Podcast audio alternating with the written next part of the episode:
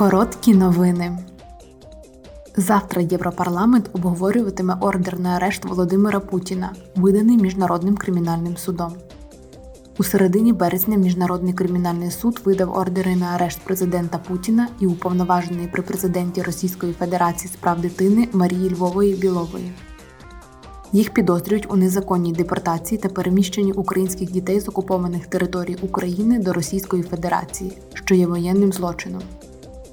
Очікується, що під час пленарних дебатів депутати Європарламенту також уважно розглянуть питання безпеки українських дітей. Також завтра Європарламент планує винести на голосування резолюцію, оцінюючи виклики, що стоять перед Молдовою, країною кандидатом на вступ до ЄС. Раніше цього року президент Молдови Майя Санду попередила про плани Росії здійснити державний переворот в Молдові, щоб зупинити її вступ до ЄС. Разом з Україною Молдова отримала статус кандидата на вступ до ЄС у червні минулого року. Під час пленарної сесії прем'єр-міністр Люксембургу Ксав'є Бетель обговорить з євродепутатами свої погляди на виклики та майбутнє Європи.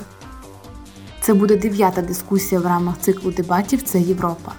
Вона відбудеться завтра вранці у сесійній залі у Страсбурзі.